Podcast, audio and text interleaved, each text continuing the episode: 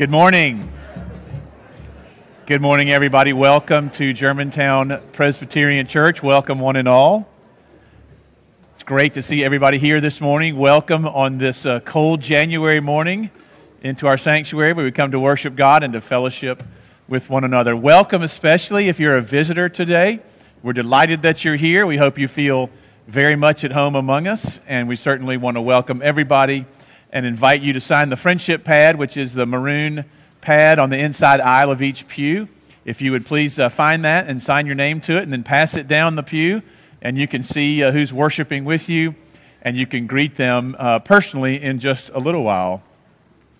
Please do see the yellow visitor bags that are out in the narthex. If you're visiting with us this morning, those yellow bags contain lots of information about the church, and you can find your place for yourself or for your family to, uh, to, to be welcomed in and to serve here in our congregation. A few things about worship this morning. We're delighted to see a baptismal rose on the baptismal font, and that rose is given in uh, glory to God for the birth of Micah Peter Bowman on January the 22nd. Of course, uh, Micah's grandmother, Beth Bowman, is right back here in her usual spot, and we're so uh, delighted for you and your family. Micah was born to uh, Matt and Amanda Bowman, who are both uh, Presbyterian ministers, and so uh, they serve over in the North Carolina area, and we're grateful for the birth of little Micah Peter. Grateful, Beth, for you and your family. Please say a prayer of gratitude for his birth and uh, be praying uh, for him and his parents and his grandmother as they celebrate his entry into the world. Other things about this morning's worship service, we're always grateful when we have a, a fifth grade worship leader help us, and that's today, Wells Grantham. And so he'll be a fifth grade worship leader. He'll be uh, saying the prayer for illumination and reading the Old Testament lesson this morning. So thank you, Wells, for that. There's a new children's program, Worship Works, that's in the afternoon, starting at 4:30. They had a great start last uh, Sunday afternoon. It's in the Blue Room, the Noah's Ark Room. It's a mixture of choir, and then there'll be some drama, some really fun elements for our children to come. And so, please do check that out if you haven't already. Come to the Worship Works program this afternoon at 4:30. Uh, today, of course, uh, the, Janu- the last Sunday in January is always the annual meeting of the congregation, and we'll have that meeting um, at the end of our worship service. We will have our, our final hymn, and then uh, I'll invite everybody to be seated for that congregational meeting before we have our benediction. And if, you, if you're visiting with us this morning and can't stay, that's fine. If you need to slip out for any reason, then uh, you can certainly do so after the, uh, the, the, closing hymn, and then we'll hand out the annual reports if you haven't received one already. And then we'll have our congregational meeting uh, hearing a report from the nominations committee as well as the stewardship committee also. So please do stay for that. That's going to be immediately following this service. Guess who's coming to dinner is next weekend, Saturday, the 5th of February. If you haven't signed up for that, then please do. It's always a fun evening where uh, hosts don't know who's coming and you don't know where you're going until you receive an email at about uh, 6 o'clock that evening. So we've got had great sign up so far. So please do sign up for that and uh, enjoy that time of fellowship next uh, Saturday evening. And then last but not least, don't forget about the youth auction that's coming up on March the 6th. That's a Sunday evening. And uh, we'll have our, our usual format there in the Activity Center and there'll be lots of, uh, lots of great uh, events, lots of great things you can bid on to support our youth summer trips. You can buy tickets starting this week online or on Sunday mornings.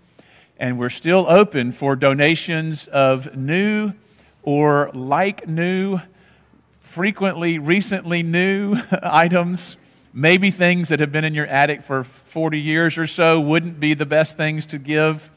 Um, but other things that are new or like new would, uh, would definitely like to receive, and uh, someone else will find them and treasure them um, as part of that youth auction. No, so please see the bulletin about that and all of the other announcements. So many great things happening in the life of our church, and we want everybody to find their perfect place of worship and service. Friends, those are all of our announcements. Now let us prepare our hearts and minds to worship God.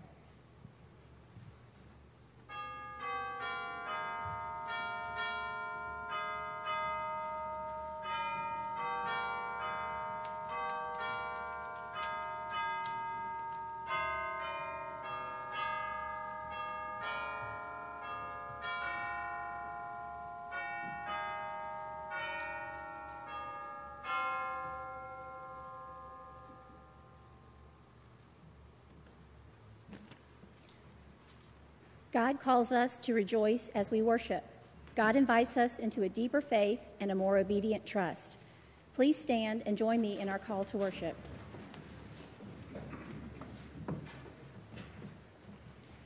In you, O Lord, I take refuge. Let me never be put to shame.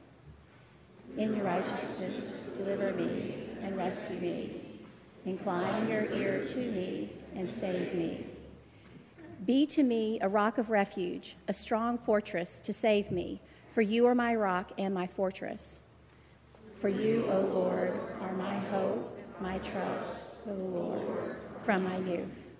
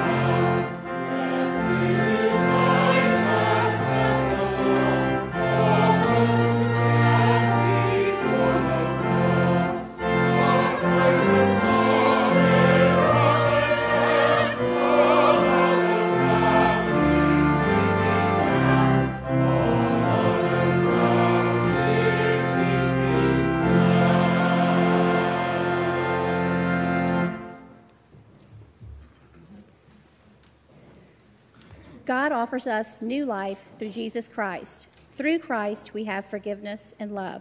Let us confess our sin and pray for God's mercy.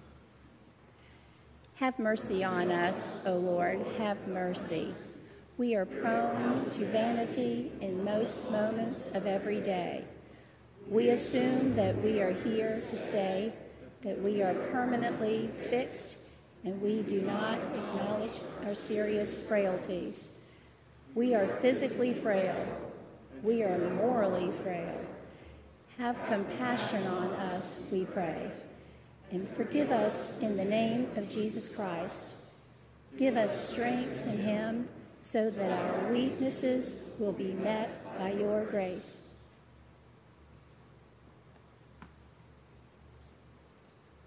We pray in the name of Jesus Christ. Amen. In the name of Jesus Christ, we are forgiven. God has mercy on us, and God forgives our sins and no longer holds them against us. Let us rejoice in God's goodness.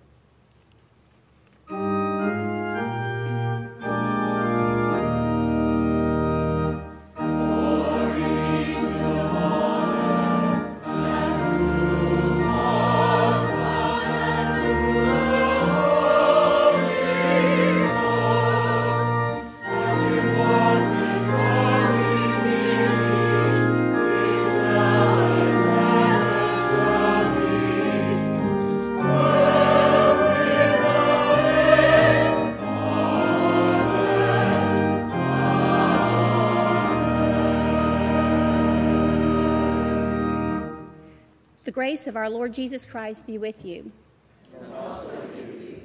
As our children come forward, I invite you to greet one another with the peace of Christ.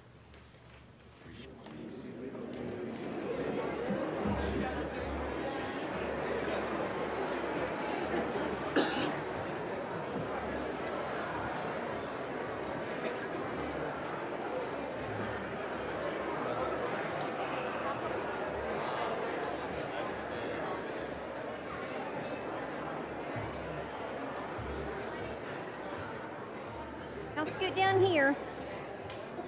Scoot down this way. Come on down. Good morning. Good morning. How are y'all? Y'all know what this is? What does it look like? What do you think this is? Is it medicine? Yeah, you look so excited about medicine, right? Yeah, because sometimes we don't want to take our medicine, even if we know it's what we need, right? Yeah, so it could be medicine that we need. Did you know that we can think of Jesus as medicine for our hearts and our souls? And sometimes it might be difficult for us to even hear what Jesus needs for us to know. But we need it, right? We need to hear what Jesus is wanting to teach us. Well, long, long time ago, when Jesus was just starting to teach and preach and to heal and to bring his good words to people, not everybody wanted to hear what he had to say. And there was actually a group of people right when he was starting to go out teaching and preaching, there was a group of people who so much didn't want to hear what he had to say. Do you know what they did? They chased him all the way to the edge of the town. And they tried to push him off of a mountain. Can you even imagine that anyone would try to push Jesus, would try to hurt him, right? Because, you know, if Jesus came in here this morning, we would welcome him, right? We would want to hear what he had to say. We would want to hear about his teaching, his preaching, but back then, and even today too, not everyone wants to hear what Jesus has to teach us. But do you know what Jesus did? He was so brave, y'all. He was so very brave. He was there on the edge of the mountain and he turned around and he faced all the people that were coming at him and wanting to throw him off this mountain. And he just walked right back through them. And he went on doing what God brought him to earth to do to teach and preach the good news that Jesus is our Savior. And so he just went right ahead to do that. No, no, they didn't. They didn't push him because he turned around and walked right back through the crowd. That was a really good question, but he didn't let it happen. And Jesus wants us to be brave too. Even if we have people that don't want us to share the good news of Jesus, he wants us to be brave too. Because it's important that we share his love and his forgiveness and his grace with everyone that we meet. So there might be times when you need to be brave like Jesus and walk right back through those people that don't want to hear so you can go on and share the good news of Jesus with everyone you meet. Okay? All right, let us pray. I invite you to pray with me. Dear God, we thank you for giving us Jesus. Help us to be brave like Jesus and to always share his good news with everyone we meet. In his name we pray. Amen. And you don't have to take any medicine today.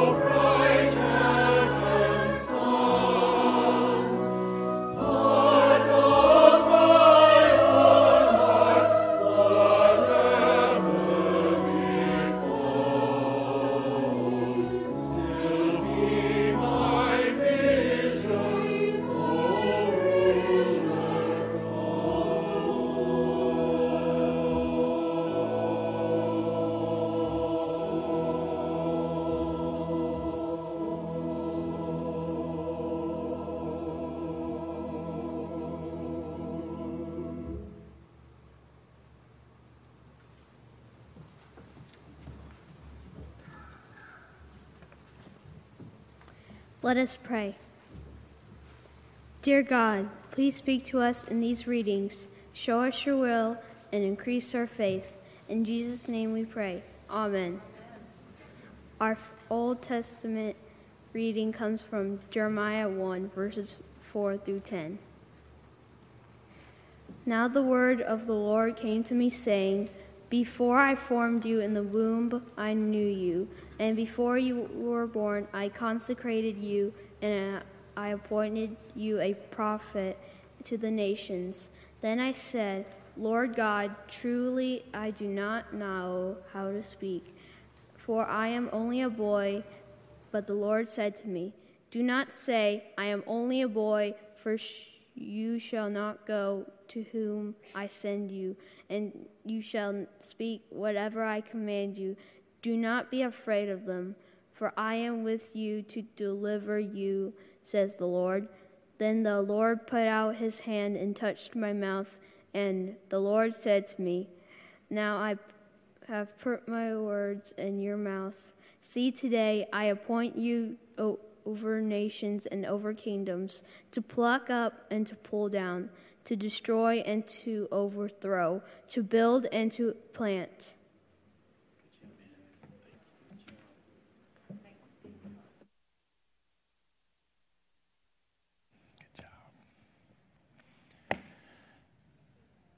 Our New Testament lesson this morning comes to us from Luke ch- chapter 4, reading in verse 21. This picks up exactly where we left off last week with Jesus in Nazareth at the synagogue in his own hometown. And he has read from Isaiah 61 about um, the Holy Spirit being upon him as the Messiah. And he has claimed this, this messianic identity for himself. So then we pick up in Luke 4 now, verses 21 through 30. Then Jesus began to say to them, Today, this scripture has been fulfilled in your hearing. And all spoke well of him and were amazed at the gracious words that came from his mouth. And then they said, Now, is not this Joseph's son? He said to them, Doubtless you will quote me this proverb, Physician, heal thyself. And then you will say, Do here in your own hometown all the things we heard that you did in Capernaum. And he said, Truly I tell you, no prophet is accepted in that prophet's own hometown. And the truth is, there were many widows in Israel and in the time of Elijah when the heaven was shut up three years and six months. And there was a severe famine over all the land. Yet Elijah was sent to none of them except to a widow at Zarephath in Sidon. And Jesus said there were many lepers in Israel at the time of the prophet Elijah, and none of them was cleansed except Naaman the Syrian. Now, when the people heard this, all in the synagogue were filled with rage. And they got up and drove him out of town and led him to the brow of the hill on which their town was built, so that they might hurl him off the cliff. But he passed away through the midst of them and went on his way. Amen. This is the word of the Lord. Have you ever heard something in a sermon that made you mad? Maybe. Maybe something the preacher said. It might be just one sentence. It might be a throwaway line. It might be the whole darn thing that just makes the hair on your neck stand up straight. Well, I kind of hope so, actually. I kind of hope you've had that experience of being agitated by something you hear from the pulpit. I hope that's happened to you because if it hasn't, then you probably haven't been listening to very good preaching. Now, I don't mean every week. Of course, not every week. If you got angry every week when you came to church and from this general vicinity, then that's not good preaching. That's not good at all. Um, everybody, every once in a while, though, needs to be a little agitated by something that they hear at church. Um, now, sometimes uh, this is true. I've known some ministers who sort of feel it in their bones. They like to stir things up and they like to be provocative and they like to sort of push the edge. They kind of feel like that's their calling as if they were prophets themselves. Um, everything for them is a crisis and everything has to be dealt with right now. And you have to change the way you think about this and that. And it really tramples across several boundaries And the truth is, for most congregations, that gets a little old. you can only cry wolf in a sermon so many times before people sort of stop believing you. So sometimes you might get mad also um, because you hear something that makes you wrestle. And it makes you grapple with your convictions, maybe moral convictions, political convictions, morally, intellectually. You, you wrestle with something, and that's hard. I don't know if you remember a church member we had here, Jim Beard. Jim and Pat Beard were members here. They both died in recent years. Jim died in 2014. Uh, Jim was a, a researcher at UT Medical and was an expert in the science behind addictions and what causes the brain to become chem- chemically dependent on things. And Jane, Jim and I had a great visit in my office one time where he talked about how he much he expected his church and how much he expected his minister to challenge him and to push him in areas where he didn't necessarily want to go with his faith. He said, If I'm not challenged in a sermon, then that sermon is really, he said, just like oral bubble gum.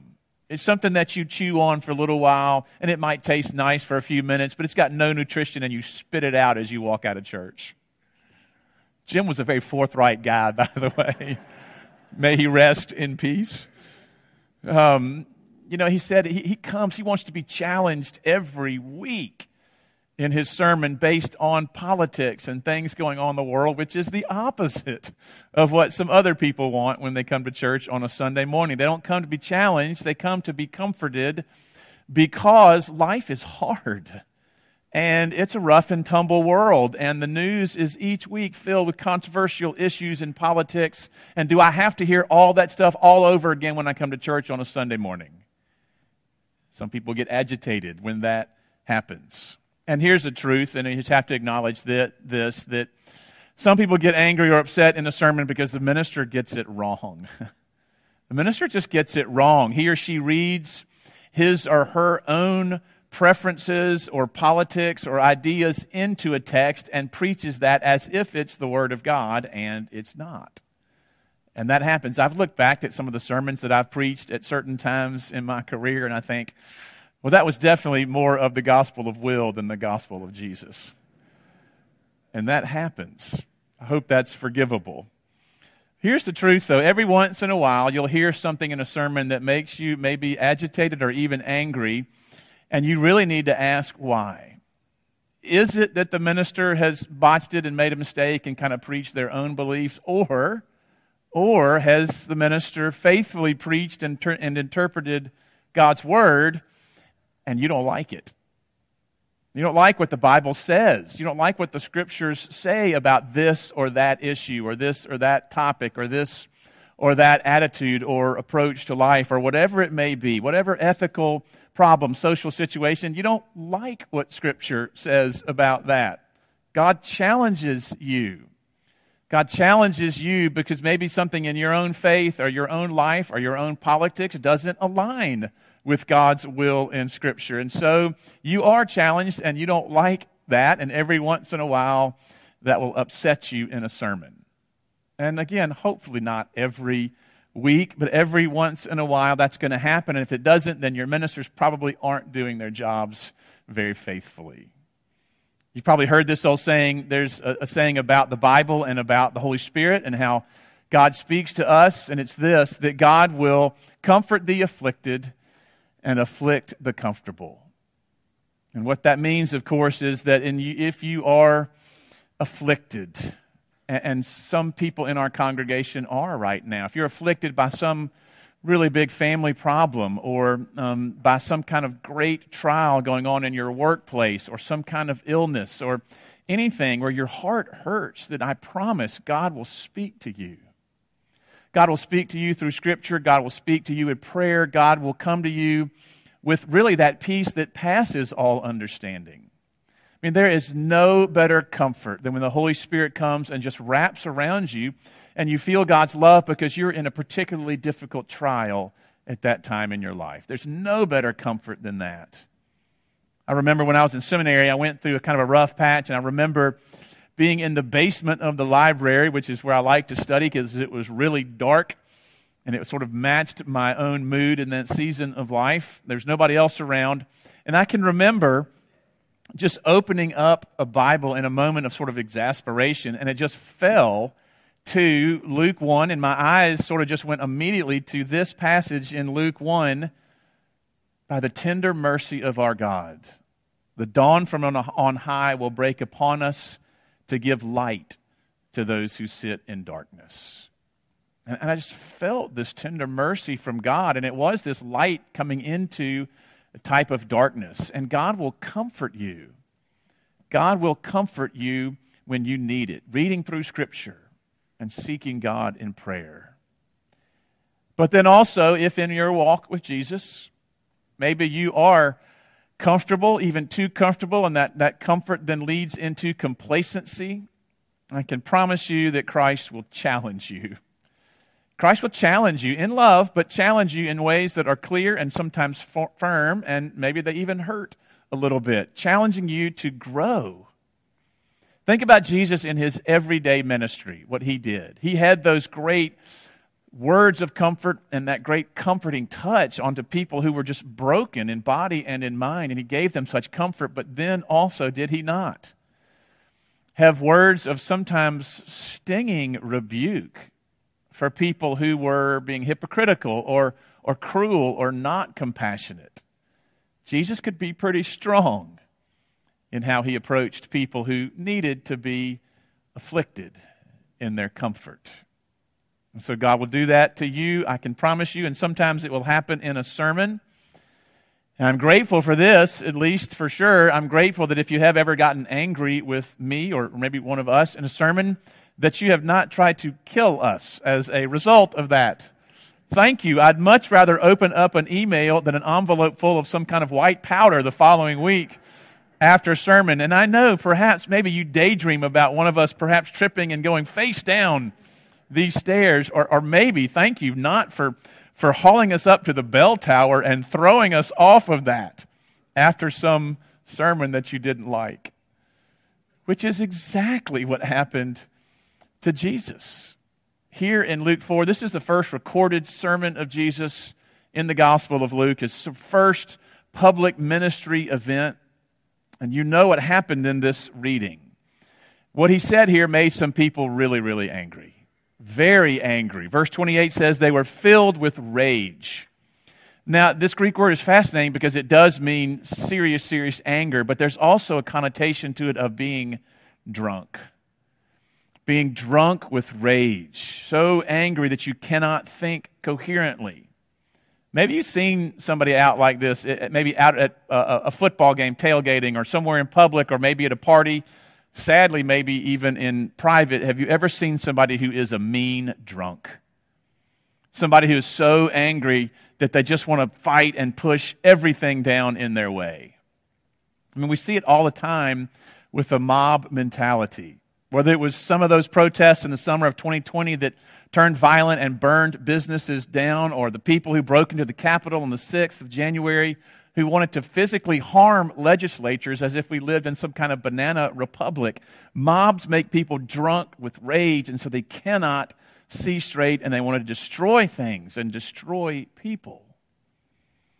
So those people were filled with rage at Jesus' first sermon that they took him out of the synagogue and they marched him, pushed him up to the brow of the hill, to the edge of the cliff, and they wanted to push him off and end him right there. We think about this happening at the end of his ministry, but here it is right at the very beginning. Why? Because Jesus preached about the radical grace of God, the all consuming, all forgiving, all reaching grace of Almighty God. That's what he preached here that made them so mad. Remember from last week, if you do remember how Jesus unrolled the scroll of Isaiah from Isaiah 61, he claimed this messianic identity, saying, This is about me. The Spirit of the Lord is upon me to bring good news to the poor and preach release, to give the blind their sight back. This is about me. He claimed all of this. I am the Messiah. And it says that everybody was so pleased and there was kind of this buzz around him And then a few minutes passed, and people started to think a little bit. And they said, Now, wait a minute. Wait a minute. Isn't this Joseph's son? We know this guy. Isn't this Jesus, the one who grew up here in Nazareth? How can he claim to be the Messiah? The mood changes on a dime. He can't be the one. Really? Why is he saying that? So Jesus, he knows what they're thinking, and he replies with a couple of different proverbs. He says, Now you're going to say to me, prove it. Physician, heal thyself. Well, that was an old saying back in Jesus' day that was actually filled with sarcasm. Physician, heal thyself. In other words, okay, you're such a great, smart doctor, then you practice on yourself before you, before you practice on us. Prove, prove to us that you do know what you're talking about and that you can say what you're saying. Prove it. Prove yourself worthy, and then we'll believe in you. He also knows that people have heard about the healing and the miracles that he has done in other towns like Capernaum. So he says that you want me to do those signs of authority now, that if I prove myself to you, then you'll believe in me. Remember back just before this, I mean, these were what the temptations in the desert was all about. The devil trying to tempt Jesus to prove himself, use some kind of power, use some kind of glory to prove who you are so that people will believe in you. So he's tempted to do this all the time. He quotes another proverb here that a prophet is never accepted in his own hometown because he is so well known that they know you and they know your people. They know you so well they won't revere you as a prophet. I don't know if you ever grew up in a small anybody grow up in a small town here? Lots of people did, maybe before they moved to this area. Germantown was a small town at one point. We've lived in two small towns prior to, to moving to this area. And you know this in a small town, everybody knows everybody. Everybody knows everybody's parents. Everybody knows everybody's children, their personality, their politics, their problems. Everybody knows what kind of car you drive. So that when you drive down Main Street, you have to wave at everybody because you know them and they see you. You have to have one hand free so that you can wave at everybody. If you don't have one hand free, there is a nod you can do. You can do this. Hey, what's up? I remember having a neighbor just, just talk to me one night, said, I passed you on the street today and you didn't even wave at me. That you do that in a small town. We lived in this small town with Main Street. Everybody knew our dog who would frequently run away. And so people would put our dog in the back seat or in the back of the truck and bring him home. Even the police knew our dog and would bring our dog home for us. That's what life is like in a small town 2,000 years ago. If you lived in a peasant village, a small town in ancient Israel in Nazareth, then you worked in a trade like carpentry, then everybody knew you. They knew your people, your grandparents, your parents. They knew your family, your house, your animals. They knew Jesus. And they wanted him to prove himself to earn their support. Jesus then touches on two combustible topics that every preacher knows will make at least a few people angry politics and religion. So the people back then had their deeply ingrained assumptions about both politics and religion. They wanted to have their Messiah be this great political leader, this political savior, this figure who would come in and rescue them politically, who would ride in and be a warrior against the Romans, against these foreigners who were occupying our land. Free us of them so we can set up our own government and our own political system according to our ways. They wanted their Messiah to be their political savior. On the religion front, people back then knew, they just knew they had their assumptions and they wanted to guard who God was and they wanted to guard salvation for themselves and the people they preferred or people they said were worthy and who deserved salvation. God chose us, they said, and they were. They were God's chosen people, but it, it morphed into this type of superiority. They said, God chose us. God cares for us first and foremost. That was the prevailing mindset in Jesus' day. And then here comes Jesus from the very beginning disrupting their whole understanding of both politics and theology and God. Jesus talks about these two prophets from the Old Testament. And this is where he gets into religion and politics. He talks about these two prophets, Elijah and Elisha, two most famous prophets from the Old Testament. Who did they help when there was a crisis in Israel for the Jews? A three and a half year drought and famine.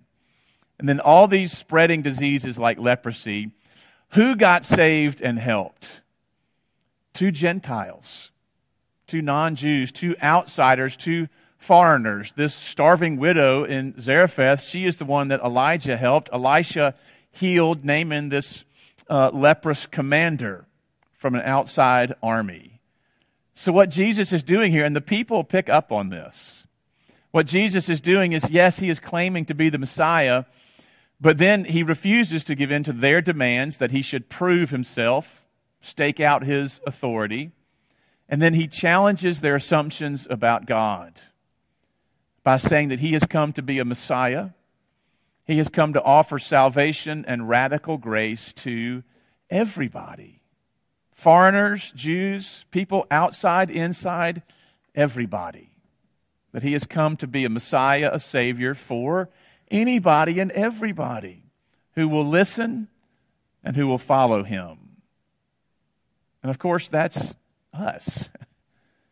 That is us, that we are the outsiders that Jesus came to save, that he will have compassion and mercy on whomever he wants. He'll love and heal people that aren't worthy of it, and it will, he'll give it to them as an act of grace, whether they are Christians or not. And that's, that's all of us. We were outsiders to the covenant of God's grace and blessing and mercy until Jesus came, our prophet came, and widened that whole circle of mercy and grace. We're that starving widow. We are that leprous commander, that leprous outsider who needs healing, and Jesus, our prophet, brings it to us. And the people around Jesus in Nazareth on that day, they heard loudly and clearly. They weren't hard of hearing in their ears, they were hard of hearing in their hearts. Jesus came, they understood now to open up salvation to anyone who would believe in him and anyone who would follow him, Jew or Gentile, insider, outsider, sidewinder, heretic, prodigal, crook, felon, poor, rich, enemy, opponent, you name them, him, her, anyone, anyone who turns to Jesus for healing and salvation will have it from him as an act of grace. It is this message of radical grace that whoever turns to Jesus will be forgiven by God and that radical grace sometimes makes people angry. Amen.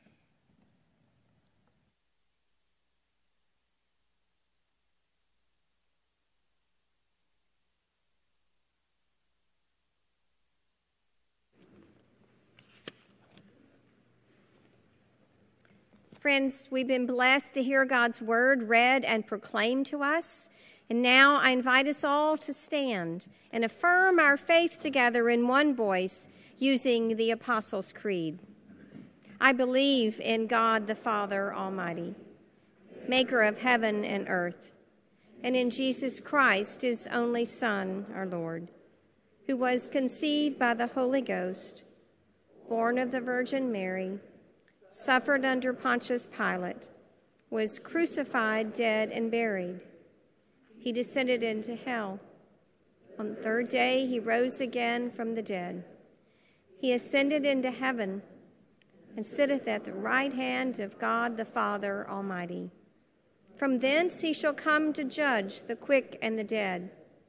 I believe in the Holy Ghost, the holy Catholic Church, the communion of saints, forgiveness of sins, resurrection of the body and the life everlasting. Amen. Please be seated.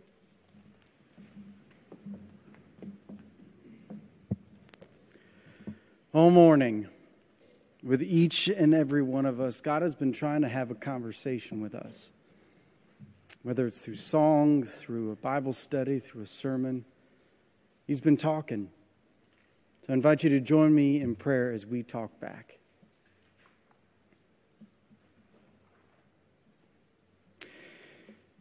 Jesus, you're right.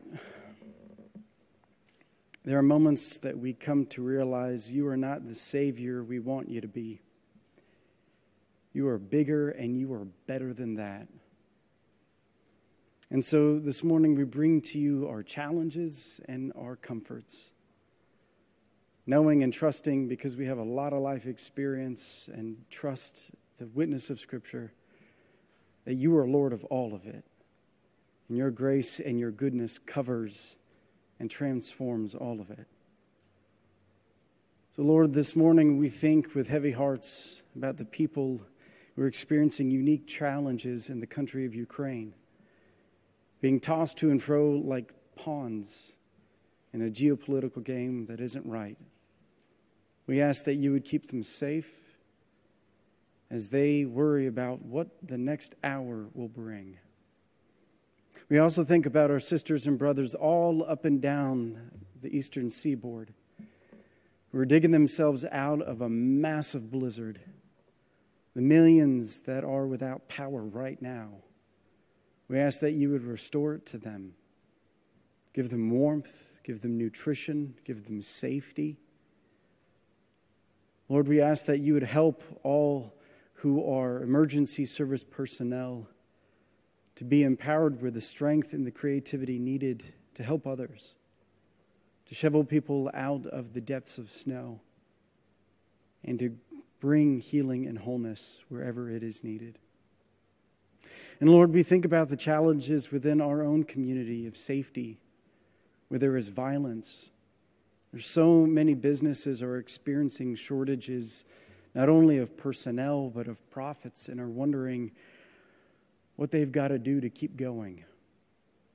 And Lord, as we sit with all the challenges, we also bring before you our comforts. We thank you for the beauty of this day, for the nourishment that you've already provided for us, not only physically, but spiritually.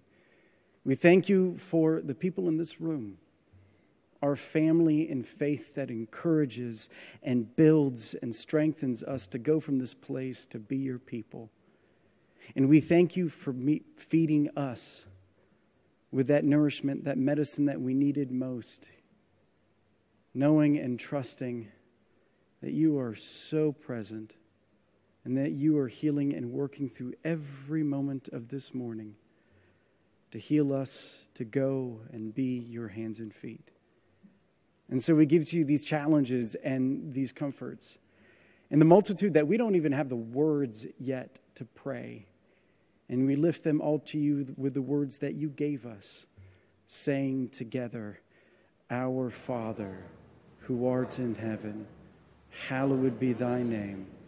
Thy kingdom come, thy will be done, on earth as it is in heaven. Give us this day our daily bread, and forgive us our debts, as we forgive our debtors. And lead us not into temptation but deliver us from evil. For thine is the kingdom and the power and the glory forever. Amen. And now, as those who have been fed by the goodness of God, we have been empowered to not just be passive recipients of his goodness, but active participants of it. And we do that in a lot of different ways. And one of the ways we do is through the giving of tithes and offerings. This is in obedience to Scripture, in gratitude to God, and as also a declaration of who is Lord of our lives, Jesus Christ. And so I invite our ushers now to come forward and receive our gifts to God.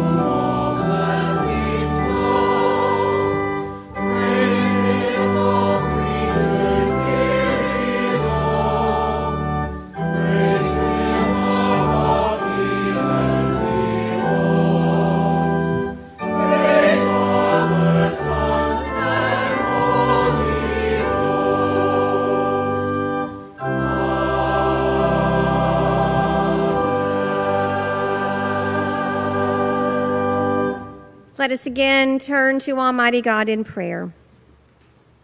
Gracious God, we offer you these resources that we bring, knowing that you will take them, that you will bless them and multiply them and use them to meet the world's needs. We offer to you also our very lives. We thank you for the opportunities that you give us to participate in the life giving work for the sake of your kingdom. In Christ's name, we offer these prayers, ourselves, and our resources. Amen.